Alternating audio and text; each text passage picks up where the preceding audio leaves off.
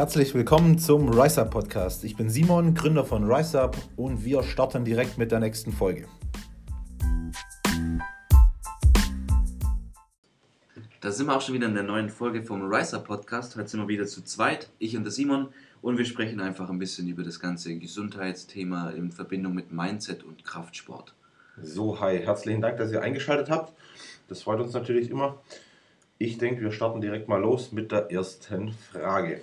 Genau, was ich mir aufgeschrieben habe, was mich sehr interessiert, wie hat sich der Kraftsport denn psychisch auf dich ausgewirkt? Weil alle denken immer, ja, du gehst ins, ins Fitness, um halt dich körperlich fit zu halten, aber ich finde, da spielt die Psyche auch einen sehr großen Teil. Was sagst du da dazu? Ja, also ich glaube, das ist eine ganz, ganz lange Entwicklung, die man so im, im, Lauf der Zeit einfach mitnimmt. Ähm, das ist eigentlich wie körperlich, ich sage immer, äh, das ganze Kraftsportthema, Fitness, Bodybuilding, wie auch immer, ist ein Marathon und kein Sprint und ich glaube, so verhält sich das Ganze auch mit der Psyche.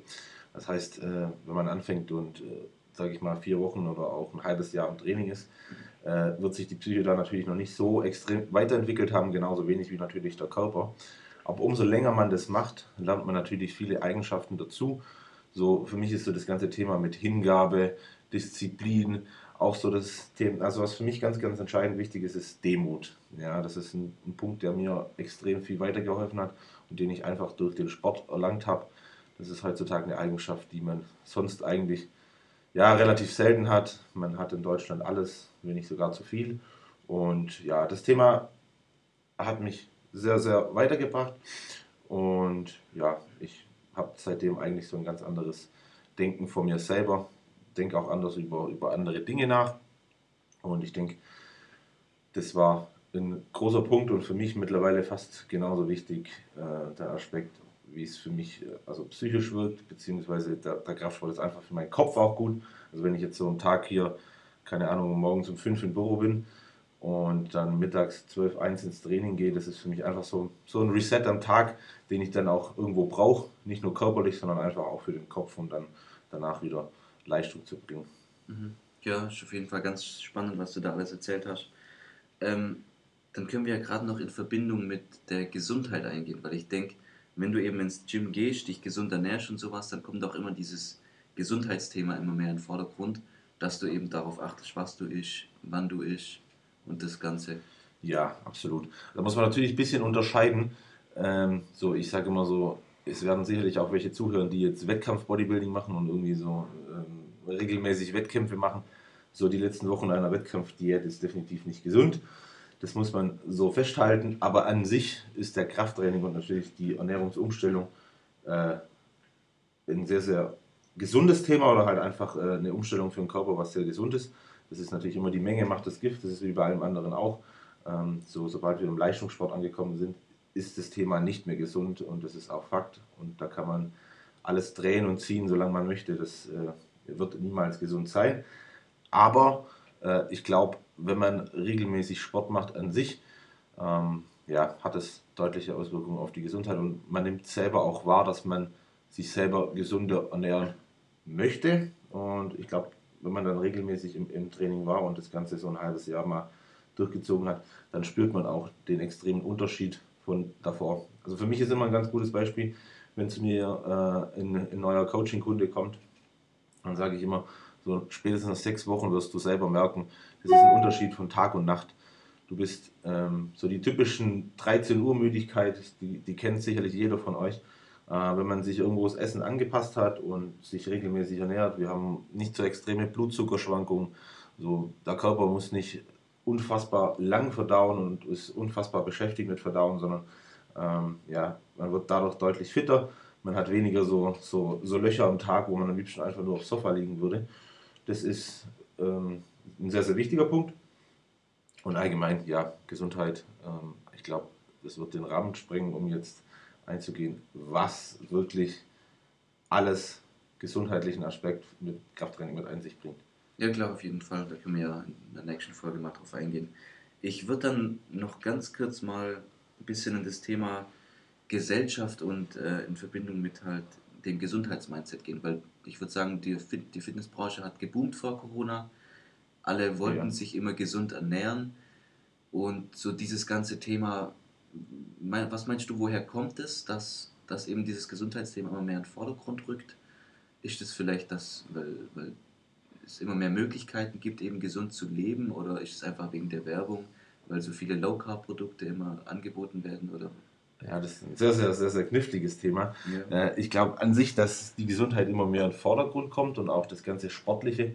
Ich sage immer ganz gern, ähm, man, wenn man so, so vor zehn Jahren in so einen, auf so einen Mittagsesstisch geschaut hat, von, von irgendwelchen Managern oder egal, äh, sage ich mal, in, in der Wall Street oder so, egal wo, ähm, dann war es eben so, dass, dass viel Fastfood rumstand, die Manager alle sehr übergewichtig waren, ähm, ja, viele gesundheitliche Probleme hatten. Und ich glaube, mittlerweile wurde auch erkannt, dass durch die gesunde Ernährung und den deutlichen mehreren Sport man viel leistungsfähiger ist, ob es körperlich beziehungsweise aber auch einfach im Kopf ist. Und ja, ich glaube, nach und nach ist das alles immer mehr geworden. Die Entwicklung freut mich natürlich extrem. Ich denke, jeder von euch, der zuhört, ähm, ist froh, dass auch so die Lebensmittelindustrie anfängt, so ein bisschen was in die Richtung zu machen. Wie man jetzt zu den Produkten steht, das ist eine ganz andere Sache, so zu den Low-Carb-Produkten oder so. Aber ähm, wer von euch schon mal in Amerika war, ich denke, der weiß, äh, da gibt es schon seit Jahren im Supermarkt, ähm, ja, da kann man da kann man fertiges Essen kaufen, das, sage ich mal, wirklich gut ist. Da wird darauf geachtet. Da gibt es viele Produkte mit, sage ich mal, erhöhtem Proteinbedarf und solchen, Beding äh, solchen Sachen. Ähm, ja, also ich sage immer, wir eifern da der USA hinterher. Also es gibt extrem viele Menschen, die Sport machen, die sich gesund ernähren. Ähm, es gibt aber natürlich auch die ganz andere Richtung, wo dann extrem viel Fastfood gegessen wird. So, wenn ich bei mir hier nicht umschaue, ich sag mal, wir haben hier 10, 15 Dönerläden im, im Umkreis von zwei Kilometern, das ist brutal. Ähm, ja, also ich glaube, der, der, der Grad oder der, der geht immer weiter auseinander. Es gibt, es gibt die Leute, die sich halt gesund ernähren, es gibt die Leute, die sich, äh, ja, denen das eigentlich völlig egal ist. Und ich denke, das wird sich auch weiterhin so entwickeln. Ich glaube auch nicht, dass durch Corona das Ganze zurückgegangen ist. Ähm, ja, ich, klar, wenn die Möglichkeit zu trainieren nicht da ist, ist es immer ein bisschen schwierig. Aber ich glaube, die Leute ähm, ernähren sich nach wie vor gesund. Manche haben jetzt vielleicht auch die Motivation verloren, weil sie einfach ihr Fitnessstudio verloren haben. Aber ich denke, es kommt relativ schnell wieder zurück. Ja, da habe ich jetzt einen sehr spannenden Einschnitt und zwar, wann, ab wann ist denn Ernährung gesund? Weil ich habe jetzt selber die Erfahrung gemacht, mit ein paar Leuten geredet, die wollen sich unbedingt gesund ernähren und wollen unbedingt abnehmen, aber die verfügen nicht über das Wissen, was man braucht. Also, was heißt braucht? Ich denke, man kann sich auch mit geringem Wissen relativ gut ernähren, aber wie viel Wissen muss man oder wie viel Zeit muss man denn reinstecken, um zu wissen, was gesund ist und wie man sich gesund ernährt? Also, weißt du, worauf ich hinaus will? Ja. Ja, ich glaube, das ist erstmal Ansichtssache, was ist gesund und was nicht. Mhm. Äh, wenn ich selber zurückschaue, ich habe früher auch immer gedacht, ich ernähre mich gesund, habe am Tag 1,2 Kilo Fleisch gegessen, habe mich mit Reis vollgeschüttet. Mhm. Ähm, ja, so das typische, ich sag mal, das typische Bodybuilder-Essen. Ähm, ja, meine gute Fette waren nie so richtig gedeckt. Äh, ja, meine Mikronährstoffe waren alles andere als gut. So Thema Ballaststoffe war eine Katastrophe. Ähm, ja, also das ist immer so, so eine Sache. Ich glaube, das ist ein, äh, ein schmaler Grad. Und man muss auch dazu sagen, äh, wenn ich so aus meiner Sicht spreche von früher, ähm, ja, ich habe so alles für den Sport gemacht. Für mich war sehr, sehr wichtig, Muskeln zu bekommen. Aber da stand die Gesundheit irgendwie, war immer so zweitrangig. Das hat sich mittlerweile extrem verändert. Für mich ist die Gesundheit steht an aller, allererster Stelle. Das ist immer das A und O. Und seitdem habe ich meine Ernährung auch umgestellt. Und ich glaube, man kann extrem viel Wissen aus dem ganzen Instagram-Thema oder allgemein Social Media mit auffassen. Äh, Gerade so Podcasts gibt es mittlerweile extrem viel. Auch extrem viel coole E-Books, Bücher, solche Sachen. Das ganz große Problem ist an der Sache nur, ich glaube, da muss man für sich selber auch einen Weg finden. Vielleicht auch irgendwo sich bei einer Person mal eine Hilfe holen und die Ansicht anschauen und dann vielleicht auch mal nochmal bei einer anderen Person. Es gibt natürlich viele verschiedene Ansätze. Ähm, ja, durch das ganze Social Media, YouTube-Thema ist natürlich auch extrem viel Müll unterwegs, das muss man schon auch dazu sagen. Ja, hm, ich sage immer, wenn, wenn die Nummer 1 oder wenn der Erste ein YouTube-Video macht und über irgendwas erzählt und der 20. über genau das Gleiche erzählt, ja, dann wird es einfach nicht mehr relevant, dann wird es nicht mehr geschaut und ich glaube, deshalb kommt auch viel, viel Neues und viel extrem viel äh, Müll zustande, weil die Leute halt ja ihre Quoten nach oben treiben wollen. Und man kann das Rad ja irgendwann auch nicht mehr neu erfinden, das muss man schon so auch festhalten. Ja, klar, das stimmt. Aber ich denke auf jeden Fall, dass da die Werbung auch oft mal fehlleitet.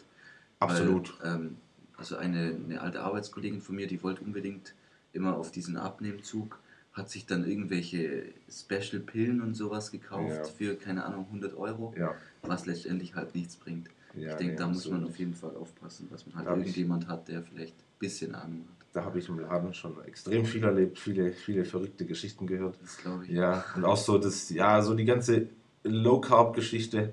Also, wer mich kennt, der weiß ich halt von Low Carb nicht so viel. Ähm, es kommt natürlich immer auf die Person an. Es gibt auch Personen, bei denen es natürlich funktioniert. Aber in der Regel bin ich kein so ein großer Fan davon. Und auch die ganzen Low Carb Produkte, ähm, die es so, sage ich mal, einfach im Supermarkt zu kaufen gibt. Ja, wir haben halt oft irgendeinen Müll dabei. Äh, irgendwelche ja, Konservierungsstoffe, ja, egal, irgendwas zusammengemixtes, auch so das typische Proteinbrot oder Mhm. davon halte ich gar nichts, absolut. So Klebstoff, was da drin ist. Ich muss gerade dran denken, weil morgen kommt jemand und äh, der hat mir erst geschrieben, das ist der Klebstoff vom Bäcker und da ist auch auf jeden Fall was dran. Ja, Ja gut, ich würde sagen, wir belassen es jetzt erstmal dabei. Ich würde sagen, in der nächsten Folge können wir ja vielleicht ein bisschen tiefer noch in die ganze Materie eingehen. genau. Und danke fürs Zuhören. Ihr könnt uns wie immer Fragen und sowas auf Instagram schreiben, wenn euch irgendwas interessiert. Und dann bis zur genau. nächsten Folge. Und wir haben auch noch ein bisschen diskutiert, äh, wie lang die ganzen Podcasts gehen sollen.